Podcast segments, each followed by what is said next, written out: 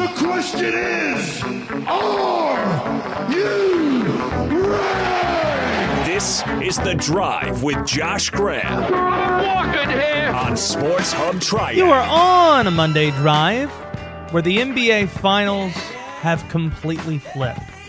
And we're one bucks away, one bucks win away, excuse me, from Giannis's crowning moment as the best player in the sport. That's not an overstatement. It's not an overreaction. It's been a progression over the last four or five years. He became an all star in 17 and 18, his first all NBA team in 19. That's when he won his first of back to back MVPs. Then this season, he's taken Milwaukee to the finals and he's put the team on his back. Even when he's not shooting the ball well, he's doing a lot of different things. It's the mark of a superstar. When you're not scoring, what else can you do to will your team to wins?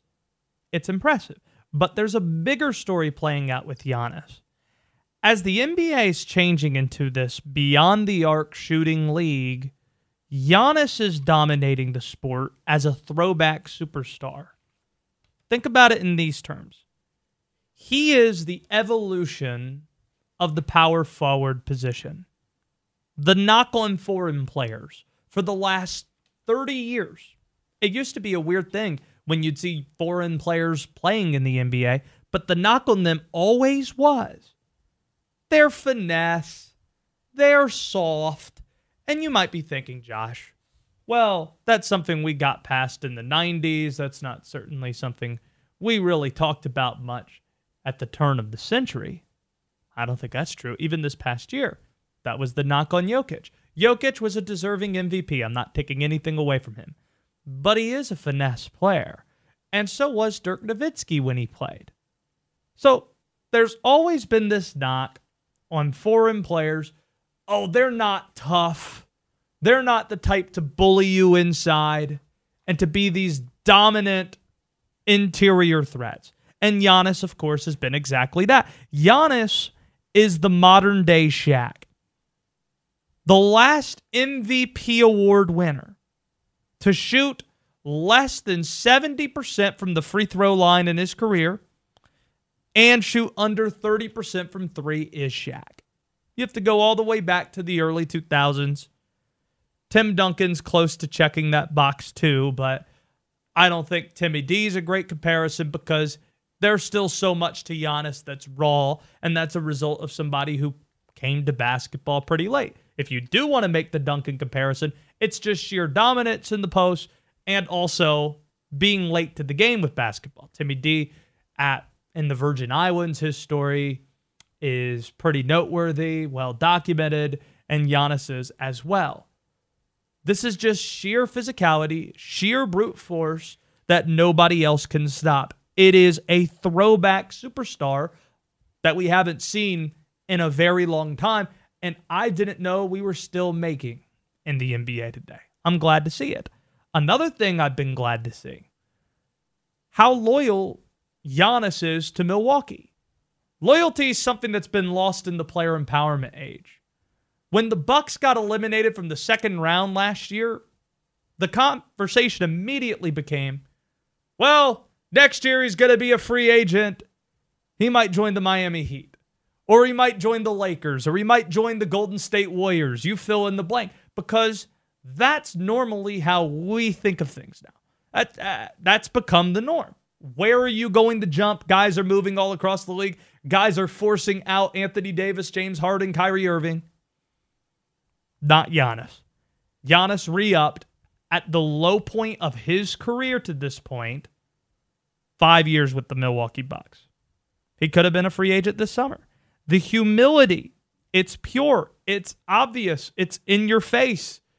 His IG live videos, the stuff we see on social media.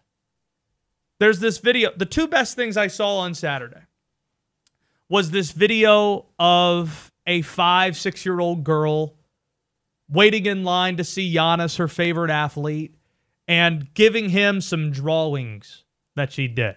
Giannis gets up, gives her a hug, then talks to her a little bit, then takes the time to look at all the drawings, gives her another hug, takes a video, and you could just see the humility is pretty pure there.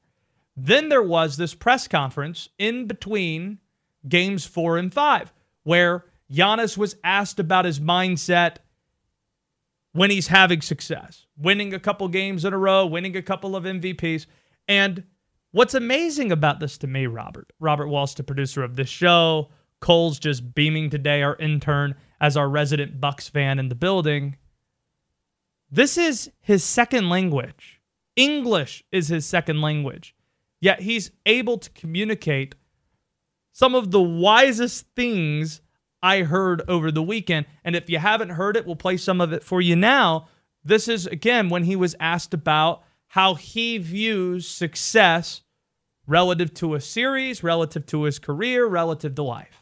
When you focus on the past, that's your ego. I did this. You know, um, we were able to, you know, um, beat this team for all. We, we did. I did this in the past. I won that in the past. Right. And when I focus in the future, is my pride. Like, yeah, next game, game five, I'll do this and this and this. Right. You know, I'm going dominate. That's your pride talking. Like, you, it doesn't happen. Like, you're right here. And, um, I kind of like try to focus in the, you know, in the moment, in the present. And that's humility. That's being humble. That's not setting no expectation. That's going out there enjoying the game, competing at a high level. So, those were my two favorite things I saw on the weekend. I saw them both on Saturday, and that was before game five was played. Then you have this career defining highlight where Jrue Holiday rips the ball away from Booker. You have the lob, Chris Paul with some curious hand placement on that foul. Giannis slams it home. And he already had another one of those career defining highlights in game four with a block that I don't think was more important than the block LeBron James had in game seven of that 2016 final, but it was more athletically impressive.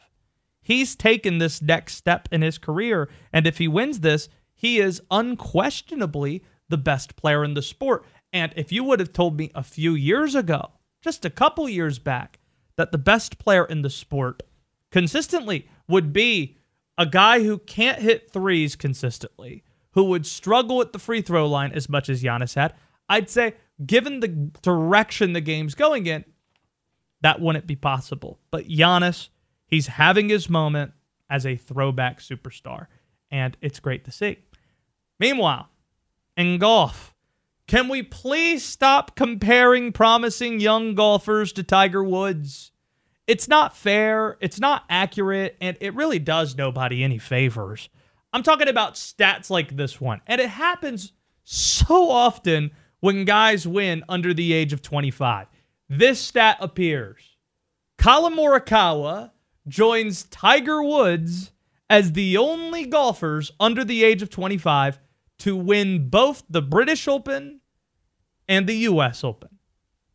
Wow, that sounds like an amazing stat. Some are saying he might be the next. Eh, I'm not going to say Tiger Woods, but they're both from California, played college ball in Northern Cal, different schools, Cal and Stanford. Eh, look at this stat. It might put them together. Completely disregarding that by the time Tiger was 25 years old, he had won some of the majors multiple times, and he had already won all four of them. There's never going to be another Tiger Woods. Ever. Let's stop right there. When Michael Jordan was retiring, we were wondering who's the next Jordan going to be? And there's never been another Michael Jordan. And there never will be another Michael Jordan. I know some of you might be thinking Kobe, but not quite the same level, magnitude, fame, you name it. LeBron James, enjoy what you're watching right now. Because when LeBron retires, there's not going to be another LeBron James. It doesn't mean the sport is going to suffer in a major way, but it is, I think, a fact. You're not going to have another LeBron moving forward. There's not going to be another Tiger Woods. So, as great as it was watching Collin Morikawa yesterday, I'm just hoping we're not setting a too high of expectations for him as his career's just starting to blossom. Jordan Spieth, who finished second, the runner up, his career should be a cautionary tale for Collin Morikawa because Jordan Spieth was Collin Morikawa just a few years ago. At 21 years old, you might remember, Jordan won the Masters and the U.S. Open and finished second in the PGA. In the same year, he became the world's number one player. A few years later, he wins the British Open. And after winning the Open, his career cratered. He was the last American until Morikawa to win this event. That was in 2017. And then after that, his career cratered. And after this calendar or last calendar year, 2020, he was the number 82 player in the world after being the world's number one just a few years before. Jordan Spieth is 27 years old, and now he's building himself back up. He's the 14th best player in the world, but just a few years ago, we build it. I remember the comparisons. Hey, look what Spieth's doing under the age of 25. Eh, it's Tiger like stuff. It's doing nobody any favors. I hope this is not the case for Collin Morikawa. I hope that. But I just thought it was so fitting in this major to see Morikawa win it when Jordan Spieth won it in 2017. He was seen to be this guy who's a number one player in the world, one of the best. He's under the age of 25, and his career cratered at that point. It should be a cautionary tale to Morikawa. With that being said, American golf's in a great place. There's a lot of variety. It's in the best place I can remember since the huge Tiger boom. Really, in the last 10 years, I think this is the best place American golf's been in. A lot of variety. You've got young personalities, such as Spieth and Justin Thomas, both in their 20s. You've got a feud, which always drives things like Brooks Koepka and Bryson DeChambeau have. This is all just in the top 15 of the world golf ranking. You've got just clinical, non sexy, take care of their business type golfers like DJ and Morikawa. And that's what's pushing the sport into the future. The future of American golf. Those are the guys that we're turning to. It's a great place to be in. And yesterday was a great example of what American golf can look like at its best on a link course. We've got Brian Geisinger who's going to join us in about 15 minutes. We'll play Out Precise the Geis a little bit earlier on than we normally do. But before we do that, a noteworthy Carolina Panther announced his retirement this weekend. We'll reflect on his career next on the drive. Oh, listen to this guy. Hour after hour. What is this? The Drive with Josh Graham on WSJS Sports.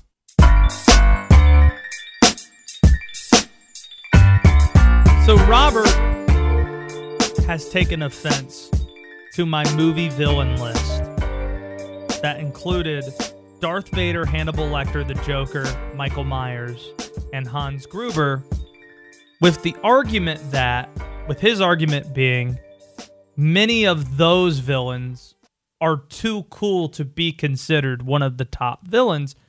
Villains are not supposed to have redeemable qualities. You're supposed to just flat out hate those guys. And there are people that do not hate Darth Vader or the Joker or even Hans Gruber to a degree. So Robert is putting together his own list that maybe we could revisit later. But BG, Brian Geisinger joining us from ACC Sports. Before we get into the basketball, is this a fair argument back from Robert that these villains are too cool for school, so to speak? Well, isn't like that the thing with villains that they they can be kind of cool? At least when we're thinking about cinema. I mean, it's not even like an anti-hero thing in the sense of how they're actually labeled in the movie, but because they are so cool, whether like you know it's Darth Vader and the suit looks cool, or they have cool abilities or whatever. Like I, you might be hard pressed to find like a like a well-known villain that's like truly despised. Do you Ro- know what I mean? Yeah, Robert in- Walsh. Robert Walsh is swaggering right now. He is confident he could find five for you. All right, I like to hear that. What Uh, about sports? Do we have any sports villains? Oh wow, sports villains. Do we have any in this series? Because Villain? Julius, No. Depending on how you view Chris Paul, he might be. Julius Hodge, I think, views him that way. Yeah, well, it's the only reason people remember Julius Hodge. So, Whoa! um, you know, Whoa! He's the one who brings it up more than anyone else. Literally, no one else brings it up. But but Julius Hodge does certainly seem to find a way to constantly bring up uh, what happened with Chris Paul uh, almost 20 years ago. Transition. That's a pretty good transition on BG's part. Are the Milwaukee Bucks? I want to be fair to them. I want to be as fair as I can be. But so I don't mean this question as disrespectful to the Bucks, but I'll still pose it to you. Are the Bucks the better team in this series? It's well, it's really close. Um, I mean, it, the the margins in this series have been incredibly tight, regardless of location.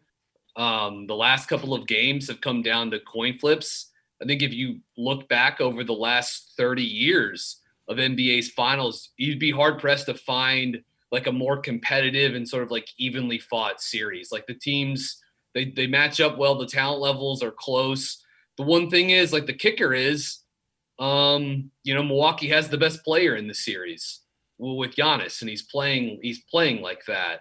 Um, you know, I would say that the Suns have probably the you know the two best guards in the series. Um, but but but Milwaukee does have the you know the trump card in a way because they have a guy in Giannis who is the best player in the series. Um, if he's not the best player in the world, he's at least making a worthy case for it right now and um, he's playing in a way where he is really playing to his strengths more than probably he ever has before in his entire career. You know. Oh yeah. And uh, that sort of him that happening as he's sort of like sensing the moment uh, on both ends of the court is pretty spectacular. Follow him on Twitter at bguys underscore bird for all his NBA hoop analysis, ACC as well, and we've got the NBA draft coming up not this week but next week. BG, what do you feel comfortable saying first based on the first 5 games of this series is going to happen tomorrow night? What do you feel comfortable oh. saying is going to translate?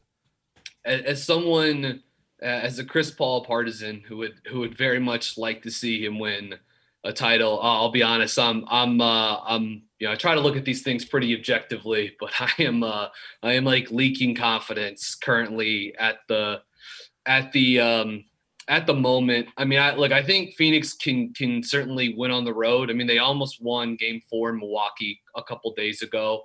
I expect another, uh, you know, another incredibly physical, hard fought game. Um, you know, we'll see if Chris can sort of like slice down the turnovers a little bit, which have been a bit of an issue. We'll see if um, he can do a better job holding up defensively. I thought Milwaukee did a nice job getting him switched out onto Khris Middleton, and, and Middleton got cooking in that game. I mean, I don't think Jrue Holiday and, and Khris Middleton can shoot quite like they did um, in in game uh, game five when they were really just like truly incredible as, as pull up shooters uh, in that game. But you know, I expect those guys to keep playing well. Holiday to keep bringing really good defense. And I just think for if Phoenix is going to like force a game seven, get this thing back to Phoenix, like you need a level performances from Booker and from Paul. You need spot up corner three point shooting from guys like Crowder and Cam Johnson, who's been great this series. You need Mikal Bridges to give you like a legit big time two way performance because he's sort of gone missing at times. Um, not really through any fault of his own. I think Phoenix, which has a pretty pretty well balanced and, and intricate spread offense, I just think they've stopped scoring system buckets almost entirely the last couple of games, and just everything has turned into Booker, Paul, uh, you know, spread pick and roll or, or ISO. So um, I am sure it is going to be a, a crazy game uh, with with one team, you know, fighting for a title and, and one just trying to hold off and see if they can get it back to their own building. But um, I think it's going to be frenzied and chaotic. Um, I'm hopeful that uh, Phoenix can pull off a game seven, but um, it, it really feels like Milwaukee has figured a lot of different stuff out. And Giannis is covering up all of their other mistakes. In Phoenix has some counters, but they're gonna be they're gonna be hard to get to against a, a really, really good uh, Bucks defense. We're gonna be in uptown Charlotte in a hotel bar watching Milwaukee play tomorrow night. We'll see if they win the title. A little bit earlier than we usually do it, but I'm sure it's not going to lack for quality. We play out precise the Geis. Brian Geisinger is a basketball genius. Josh Graham, uh, is not. I'm smart, you're dumb. I'm big, you're little. I'm right, you're wrong. Listen as Brian launches half court shots and Josh, well, double dribbles all over himself. And there's nothing you can do about it. Get off the bench and try to out precise the Geis. All right, guys, the NBA season is winding down, so you guessed it. We're going to go over the new Space Jam movies box score, and I'm going to quiz you guys on that. Wiley Coyote scored how many points? Uh, just kidding. We're going to do the finals. Duh. Oh, box score or box office? uh, box score, but uh, we're not. We're, we're not going to talk about it either way. Uh, we're going to go to the finals, and first thing I want to look at is the comparison of last year's finals to this year's finals. And when I looked at the points scored last year to this year, I was pretty surprised. Uh, how many more points have been scored in this year's finals than last year's? So 2020 total points, like if the Lakers beat the Heat 108 to 111, every score added up, how many total points were scored this year compared to last year? More points this year than last year. Okay, so there are more points this year than last year. That's surprising to me considering Me too. like sight lines and such. That and also the, the finals last season, they played six games, and we've only played um, you know five by this point too. So that that is interesting. With one fewer game, there have been more points in the finals this year. So combined points, that's what you want more than last I, year's. I just need to know the difference. There are definitely more points scored this year. What Okay. is the difference between last year and this year? Okay. I All got a number written down here. What do you got, BG? Uh, this is a tough one. Um, I will go uh, 40. I've got 21 written down. There were 1,073 points scored in 2020. Already this year, there are 1,123. So that's 50 more points flat this year All right. than last year, which you guys already brought it up. One less game. It's kind of crazy, especially considering, like, you would think that last year, two powerhouses offensively would score more points. But here we are. I thought that was an interesting fact. That is That interesting. is that is. I'm guessing that's like um, you know maybe two slower teams with uh, like the Heat last season. Sure. Plus they were a little depleted in terms of some of their personnel against a really good Lakers defense. So um, it probably comes down to like possessions too. Honestly, right now. And number two, right now, Giannis is the favorite to win Finals MVP if the Bucks did win. Uh, last year's MVP, LeBron, he averaged 29.8 points, 11.8 rebounds, and 8.5 assists. How many assists is Giannis averaging? Oh boy. God, LeBron. When you whenever you read LeBron's stat lines out loud, they're just they're just so stupid. Yeah, he averaged you know 30 points, 12 boards, and nine assists on you know 60% shooting. Oh, okay. Um, Giannis's playmaking has been really good all season, but the last couple games especially. Um, I will say six assists per game. I've got 5.7 written down. Giannis comes in at 5.6. So Let's Josh go! only 0.1 off. I'm, the hand is burning, baby. Yeah. Burn the hand. Whew. Let's go. We're coming down to the last one here. The final question here. I'm sweating. Devin Booker and Chris Paul are actually tied uh, for the next highest odds at plus 650. But I feel like the MVP would go to Booker if the Suns ended up pulling it out. How many more turnovers does CP3 have than Book in this final series? Chris Paul Yeah. has more turnovers than Booker. That's what I'm asking you. How many Yeah. more does he have than Booker? It's uh, Devin Booker's been awesome in this, this series. Wha- Just what a what an absolute monster. Um, hard to turn the ball over when you're shooting it, uh, but but but certainly like that's what's being asked of him. I'm not even like Booker's been incredible and he's he's doing what he can here. Um, I'll say five more plus five. I've got six, and I already motioned it to Robert before the question was even posed, or uh, of course after the question was posed, but before you answered it. Booker, you, you brought up a good point. It's hard to turn the ball over when you shoot. Booker has scored 582 points in this final series. CP3 has 18 turnovers. Booker has 13. That Let's is go. five. Let's go. Make it stop!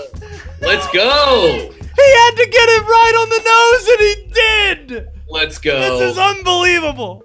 What Oh, a performance. For What a That was a finals. close one. Yeah, that was a good one today. That was a very Robert. Well done with the questions. Appreciate Josh, it. well played. That was a fun one. Wow, that was a lot of fun. Great facts, great execution. We're Yep. the next time we talk, BG. I don't mean to bum you out. The NBA season's going to be over, but to cheer you up, next Sunday, the first Olympic basketball game. Fingers crossed as well, and we'll have NBA draft week next week. So how about that? And free agency right after that. It, it never really stops, but a, a little bit of a break would uh would probably be be a good thing for everybody. He's on. Twitter at bguys underscore bird. We'll talk soon, buddy. Thanks for doing it. Sounds good, guys. There he goes. It's Brian Geisinger, kind enough to join us. Coming up, speaking of, you know, ACC stuff, BG working for ACCSports.com, we've got ACC football preseason odds, plus the most absurd Olympic Village story I maybe ever heard. Keep it here on the drive. A regular little chatterbox. Already talking a mile a minute. You're on the drive with Josh Graham on WSJS Sports.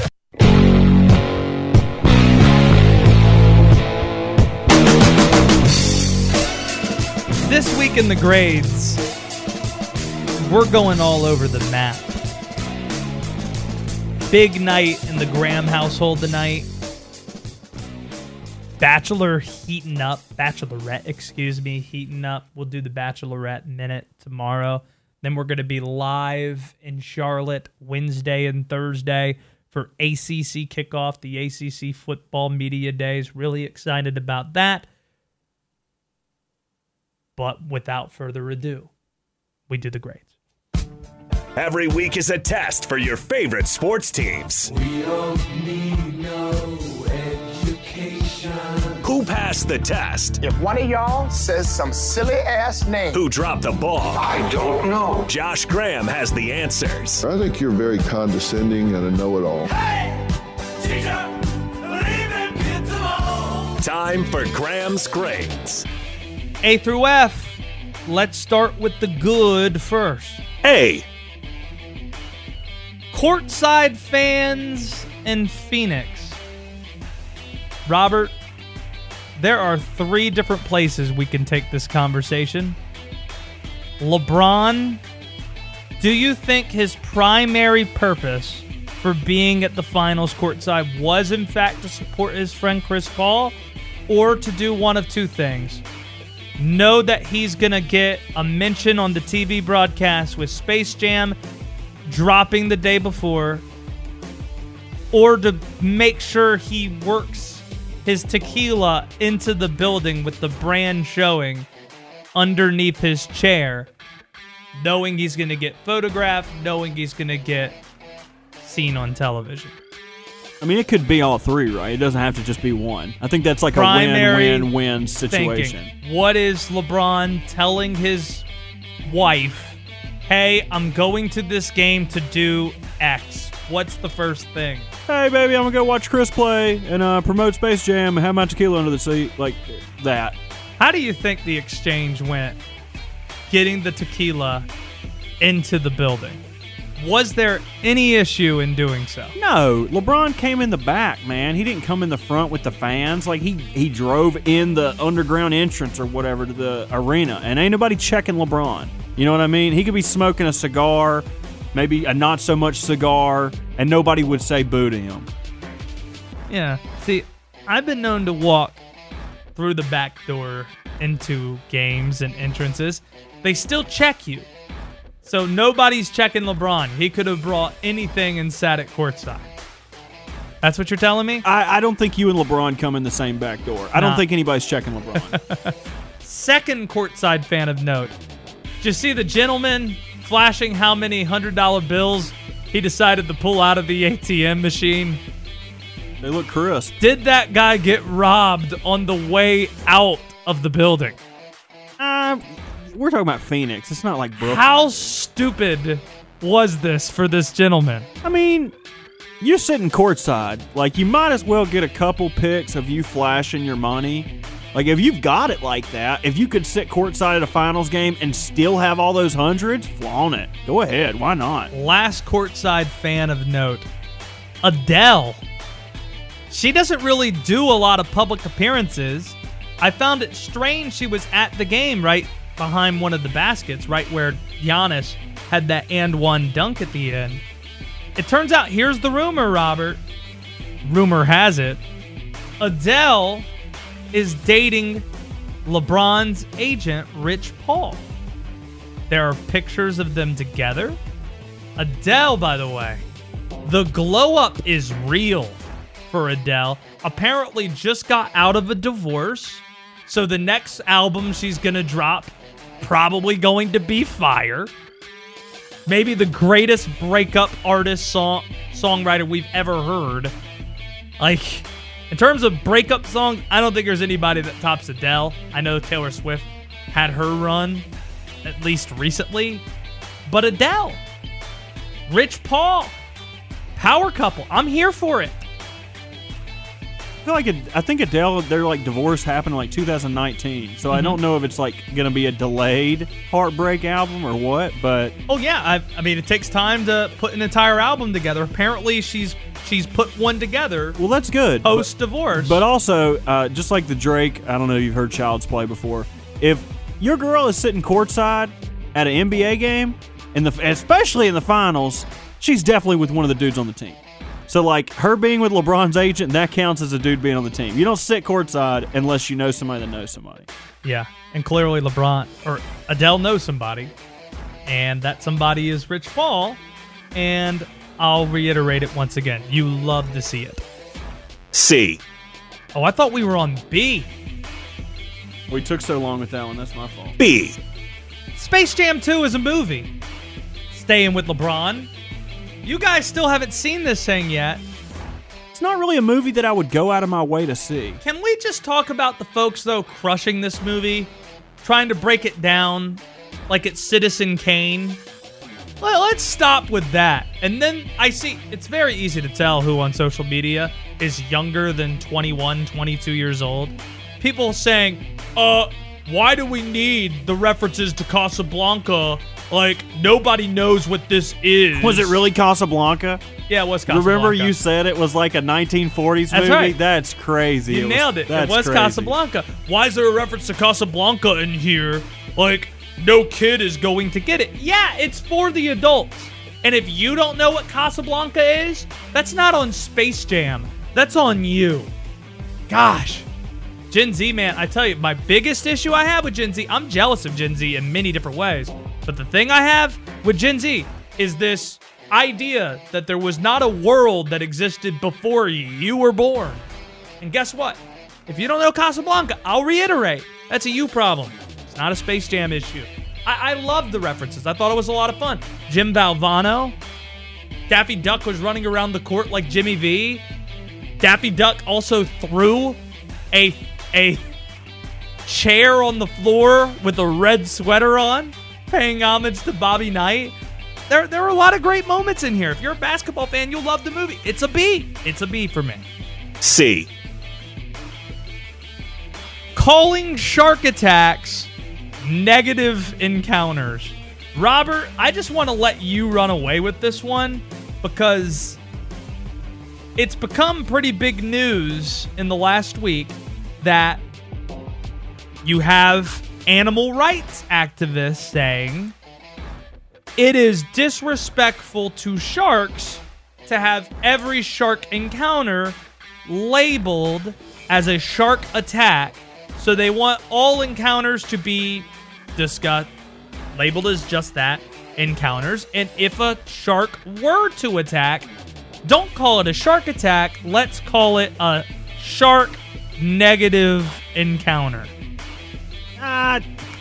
I mean, if you got attacked by a shark, I think you're entitled to call it whatever the hell you want to because it's not like, in most cases, I would imagine it's not like a bear attack, like or like uh, any other wild animal. Like you're just chilling in the ocean, unless you were out there just swimming in a puddle of blood. I doubt that the shark attack was your fault.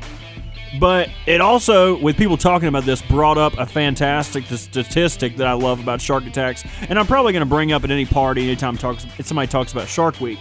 Uh, you are 141 times more likely to be bitten by a New Yorker than you are by a shark. uh, in the last three years, there have been uh, Did you get that from Portnoy's book? No, I, I just saw it on Twitter. I didn't. But is that in his book? I don't know. He has a book about sharks. That wouldn't surprise me. Oh, He's- that he has a kid's book about sharks. that's right. Uh, in the last three years, there have been four uh, in the eastern or east coast, forty-five shark bites. In that same period of time, there have been six thousand three hundred and thirty-nine bites uh, given out in New York. So, like I said, 141 more time more likely to be bitten by a New Yorker than a shark. Right. So it's a C for me because I get it. Yeah, not every encounter is a shark bite or a shark or excuse me, a shark attack. Maybe we need to label this a little bit better. But on the other end of it, if you do get bitten, call it whatever the hell you want. Why are we really constraining this part of the lexicon, this type of language? So it's a C. D. Collin Morikawa's final round fit. The final round was an A, there's no question. But the shirt, me and Adam Gold, we're going back and forth on this. See if you guys can find it. Cole, Robert, I just want your thought on the Adidas polo Morikawa chose to wear yesterday. Uh, chose to wear yesterday. Excuse me. Proper grammar while holding up the claret jug. I think it looks ridiculous. And I'm speaking from the perspective of a fashion icon that I am. This, I'm not a big fan of the polo shirt. I think I could see this a decade from now, maybe even five years from now. We go back and we look at the highlights of this major championship and we're wondering, why the hell did we think this was okay? So the the blue with like the patches and stuff. Yeah, yeah. I, I don't hate it. I think it looks pretty cool. It's a D for me, man. What is it? What's the what's so bad about it? It's just very loud and there's a lot going on. And it? What do you want him to wear a solid color? You golf purist. No, it's just He can't wear red, or everybody's going to compare him comes to Tiger Woods. It, it comes off as hey, it, it looks like the type of shirt I'd imagine like a mid '60s, early '70s man would wear when he's on the golf course, He'll just be a screwing swagged around out man. with like a like a bucket hat on. That, that's what I'm picturing when I see that. Can we get the F sounder in here just real quick? We went long on this. F. Driving back roads during that downpour on Saturday. You let me know if I'm a bad fiance for this. So, we were riding yes. to Mar- to Martinsville, Virginia, to see some of Sarah Bradford's family, and we had just a wonderful evening. It's about an hour drive from Winston Salem. So we were riding in her car. Usually, it's if it's your car, you're the one that's driving, but she doesn't like driving at night. She also hurt her eye a little bit in Colorado, so I thought, okay, I- I'll drive home. I'll drive home. You know, we're, we're low on gas though, so you get the gas. Okay. She said, no problem. I'll get the gas. But we rode right into this torrential downpour, Robert, and we were underneath an awning at a Citgo on back roads that was covered, but I didn't see or didn't know that the wind made it so the rain came in sideways. So when she got out of the car, within like five or six minutes, she got drenched. And then she gets the gas, and the first word she says when she gets back into the car, ugh, whatever happened to chivalry? Am I a jerk driving in the storm, which I thought was a nice thing to do, but not getting out to pump gas? This was a conversation that we had where it's like, apparently in the past it was chivalrous to pump gas. It wasn't really a womanly thing. I did not know that. Something I learned. You you didn't know that pump, you're supposed to pump the gas for the girl. You didn't know that was a thing. I didn't know that was a thing. All right, now you know it's a thing. Um, I'm not gonna say you're a bad person for not pumping the gas for her, but also you can't be like, I drove in the rain, so you should have to stand in it. Like you well, can't no, do it the was, it was the her equaling idea. thing. Well, it was her. Hey, if you drive, I'll get the gas. Well, sure, but that was before it was a torrential downpour. I'm sure. That's true. That is true. You're bringing up valid points. So if if it was just your girlfriend or a girl you were like, I want you to grade me A through F. My performance here, how bad or good it was. D. uh, I don't think you failed, but I I If this was like a girlfriend or just a girl you were taking to dinner, sure, make her pump the gas. I don't care. Make her earn her due. But like you're gonna marry her. I'd argue the other way around. If you're already engaged and you're committed, Not see, you're not. you're not trying to. You haven't signed on that dotted line yet, dude, and you haven't been practicing your dancing. So I mean, you don't have a lot of sweat equity built into this fiance thing. Uh, you might be right, and I'm sure she's listening right now. Coming up, something we haven't seen happen since Duncan and Shaq. Here on a Monday Drive. What? What? This is wrong. You shut up. You're on the drive with Josh Graham on WSJS Sports.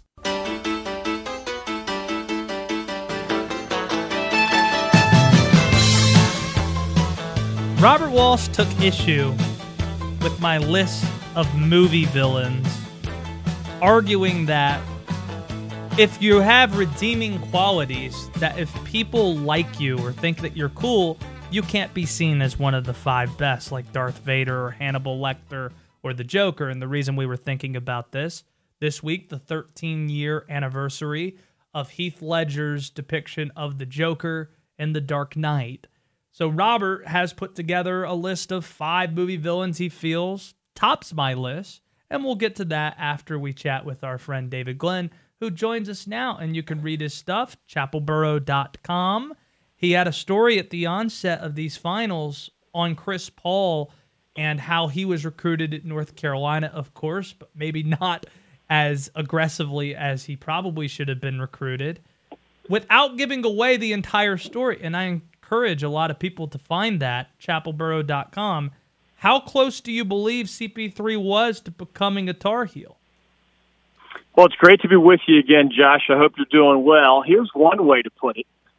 From when Chris Paul was old enough to think about basketball, all the way through a trip to Chapel Hill in his junior year of high school, all he talked about was when, wanting to wear the Carolina blue and represent the Tar Heels at the college level.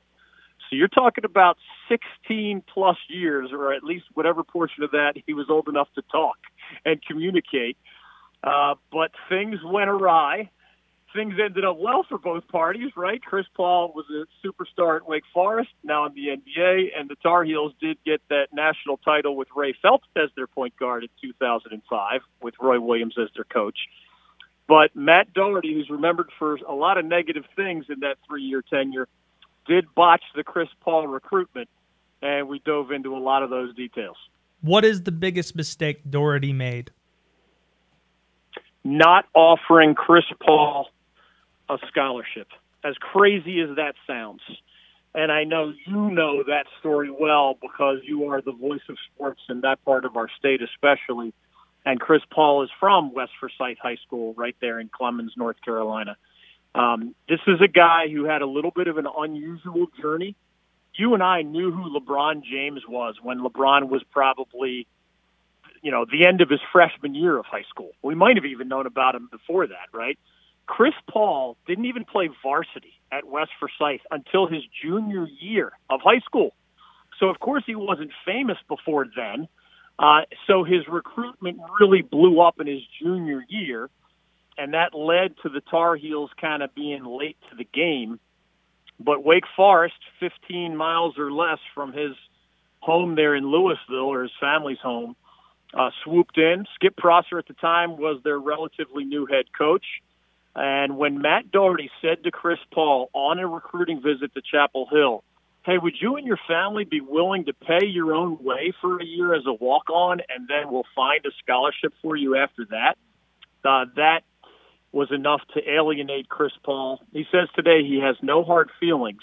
But just imagine one of the greatest players that our state's high schools, Josh, has ever produced. I mean, I know Michael Jordan's on that list, and James Worthy's on that list, and David Thompson's on that list, and others, Steph Curry. Chris Paul's one of the best, wherever you'd like to slot him. And the Tar Heels asked him to walk on. And Chris said not only was that a slap in the face, even though he has no hard feelings, his family could not have afforded, he said, a year of paying their own way to Chapel Hill. So that made the Tar Heel option off the table in Chris's eyes as a high school junior. David Glenn with us here on WSJS Sports. You had a story I hadn't heard before. You mentioned that being around here and being ingrained in the triad, you hear all the Chris Paul stories about his recruitment and going to Wake Forest and his love of the Tar Heels as a kid. I did not hear the story until I read what you wrote at chapelboro.com that Skip uh, that Matt Doherty eventually did come around and offered Chris. Yeah. But then immediately after he got that offer, he called Skip Prosser to tell him he was going to be a Deac. Wasn't that an amazing story? And and for those trying to process all this, just imagine Chris is having his breakout season as a high school junior. He had told all the associated coaches, you know the rules, Josh. They're not dramatically different from today. You're not even allowed to sign officially with a school until your senior year of high school. So it's not that Matt Doherty hadn't offered by the point Chris Paul could finally sign somewhere. At that point, he had offered. But Chris Paul's averaging 25 points a game as a high school junior. He's taken West Forsyth to the state semifinals. And he said he had been alienated again by the walk-on suggestion. But when Matt Doherty finally came around, and for those wondering, Matt Doherty thought that he had already committed all 13 of the scholarships. There is a 13 scholarship limit in the sport of men's basketball then as there is now. And he was trying to forecast, well, does he have an extra scholarship for Chris? He didn't think he did, hence the walk-on suggestion. But I think when cooler heads prevailed and you say, well, somebody will probably transfer between now and then, or somebody will uh, otherwise depart early between now and then, NBA or otherwise, uh, he finally said at the end of Chris's junior year, hey, the Tar Heels have a scholarship for you after all if you're interested. And Chris Paul said, he told me that that moment, just knowing in his heart that he was good enough to play for the team he dreamed of playing for, and that their coach finally came around and extended that scholarship offer, that gave him some kind of peace of heart. It did not make him go back to his childhood dream. But yes, it was such a jolting moment when Matt Doherty offered. Chris says he hung up the phone with Matt Doherty and immediately called Skip Prosser and committed committed to the Demon Deacons. And that is not a story that you're going to find on Wikipedia or probably 99.99% of all the things ever written about CP3. He's on Twitter at David Glenn Show. He writes chapelboro.com from time to time. He's also going to be hosting the Pigskin uh, preview later. Is it this week, yes. the Pigskin preview, or is that in the future? It is. It's this Friday. Yeah. It's an event uh, at the Embassy Suites in Cary, North Carolina. Mack Brown of the Tar Heels will be there in person. Dave Doeren of the Wolfpack in person, of course. David Cutcliffe of the Blue Devils. And you know the climate here in the Triangle. They also have Coach Oliver from NC Central. They do have Mike Houston from ECU. So it is billed as the only event in our state that has all five of those head coaches in the same place at the same time. I ask them some football questions as the master of ceremonies. We give a lot of uh, money to student athletes at the high school level for college as a part of the Bill Dooley chapter of the National Football Foundation. It's one of the strongest chapters in the entire country. There are anywhere from 500 to 1,000 people at these annual pigskin previews here in the Triangle. So I've always been a part of it. This year I'll be the master of ceremonies and I'll be up there on stage having fun with those five coaches. And And, we- that is this this Friday around lunchtime. That's a very cool deal. And we hope to catch up with some of those coaches too when we're ACC kickoff in Charlotte later this week. Football is nearing. ACC football preseason odds were released today. Spoiler, Clemson's a big time favorite. Lay $375 down just to win a 100 if they ended up winning their seventh ACC Wow. title. It, it's overwhelming. North Carolina has the second best odds at 10 to 1 if you were to lay a bet down on the Tar Heels. You know, if gambling were legal. David Glenn joining us here on uh, in the Triad. What do you view to be as we see that COVID vaccine has become like the central topic at SEC Media Day and seeing how many teams hit the threshold of 80% vaccination. Six of the 14 SEC teams have, according to Greg Sankey. That's become the central topic point going into this week of media days across the country. What do you think's going to take center stage when we get together in Charlotte in a couple days? Well, that's one of them.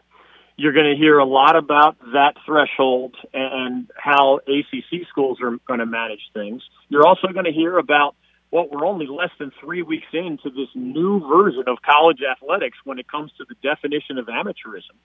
So the name, image, likeness policies that kicked in on July 1st have changed the way coaches have to do their jobs, or even more specifically, how these athletics departments are doing their jobs.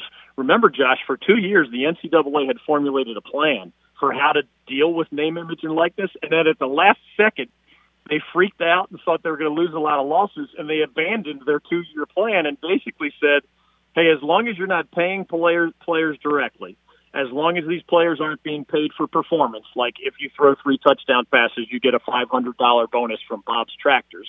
Now that that's still not permissible, but almost all other things are permissible. You still can't offer something as a recruiting inducement to your school, and boosters are not supposed to do that either. But this is a brand new world, and every coach is going to be asked a lot about name, image, likeness. And as you know, we truly have more transfers than at any time in the modern history of college athletics. So that transfer portal, which is even more active in men's basketball, at least percentage wise, you know, percentage of players, not the sheer volume of players, because football has 85 scholarship players or more right now. Um, but those three off the field things, I think, will drive the conversation. Um, and as you know, you get into some goofy things as well because these these coaches sometimes don't mind when the conversation strays beyond football. We'll see what happens in a couple of days. I've been known to do some goofy things from time to time. DG, it's good to hear your voice. Good luck with the pigskin preview on Friday, and I hope we can catch up sometime soon, buddy. Sounds good, my man. Keep up the good work. There you go. You as well. That's David Glenn joining us on WSJS Sports. Robert, I like to be transparent on this show. I was distracted on the second half of that interview just thinking about who's going to be on this list of five villains that you have that you believe better qualifies for top movie villains, better than Darth Vader, Hannibal Lecter, the Joker, Michael Myers, and Hans Gruber. Yeah, and should we quantify this again in case people weren't listening in the first hour? Like you, you had a list, and I don't think there's anything wrong with your list. Right. You didn't. You just took issue. We have different with how likable some of these villains are, and you believe that if you're a villain, you shouldn't be likable. And they just shouldn't. You you should hate them. You know what? Because like a, as a mirror, they act like your hate returns as love. You should be mad after we're done with our list because you don't even want to hear about the people these people's names. Despicable, no redeeming qualities. It, I understand what you're saying. It's a differing definition.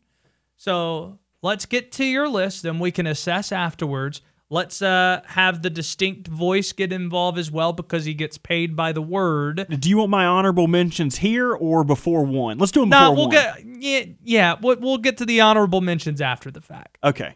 Number five. Uh, in at number five, a movie that both of us enjoy. I've got J.K. Simmons' uh, character Fletcher in the movie Whiplash. Yes. And I kind of liken this villain to a Devil Wears Prada, where it's like, oh, my boss hates me. Oh, my boss hates me. They're making it very hard for me. And you and in the Devil uh, Devil Wears Prada, you could argue, well, it's because she believed in her, she saw something in her, and she knew that she would succeed under that immense amount of pressure. I I kind of I, I think this guy's cool. I don't feel that way about this guy at all. Like when they're grabbing drinks and he gives the speech about the worst thing you could tell somebody is a good job.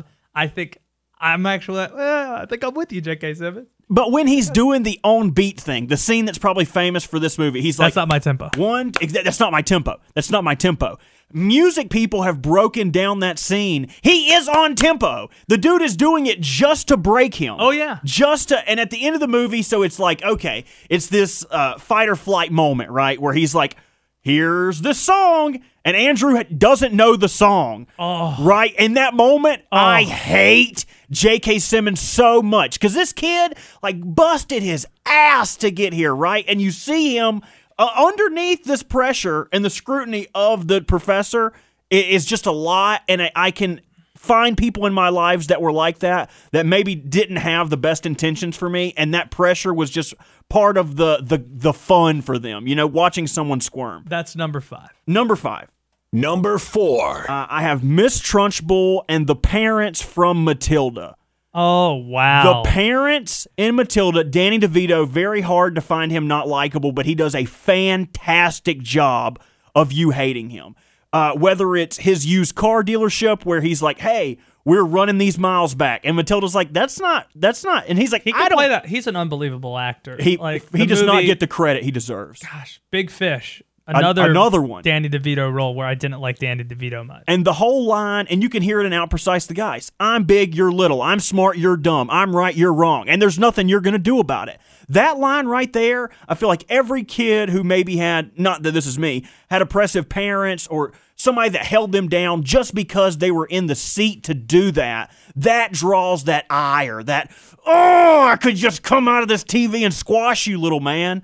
Uh, so I really and Miss Trunchbull too. She uses her power. She makes the fat kid eat all the cake. She hammer throws the girl by her pigtails. Maybe a little too funny, but I, I like the because she doesn't have redeeming qualities, right? She was a jerk. She stole her house. She's using that against the nice teacher. Uh, so Miss Trunchbull and the parents from Matilda are four. Number three. Uh, this one's really hard for me because at some point the dude is cool because he's such a, a- an athletic feat. But Ivan Drago uh, fighting Wow, Rocky. Drago is fantastic. I can't believe I didn't even think of it. It almost, I think, addresses. Well, I think it does address the question that Geisinger asked. Hey, are there some we could do in sports here? Ivan Drago, he seems like a real person.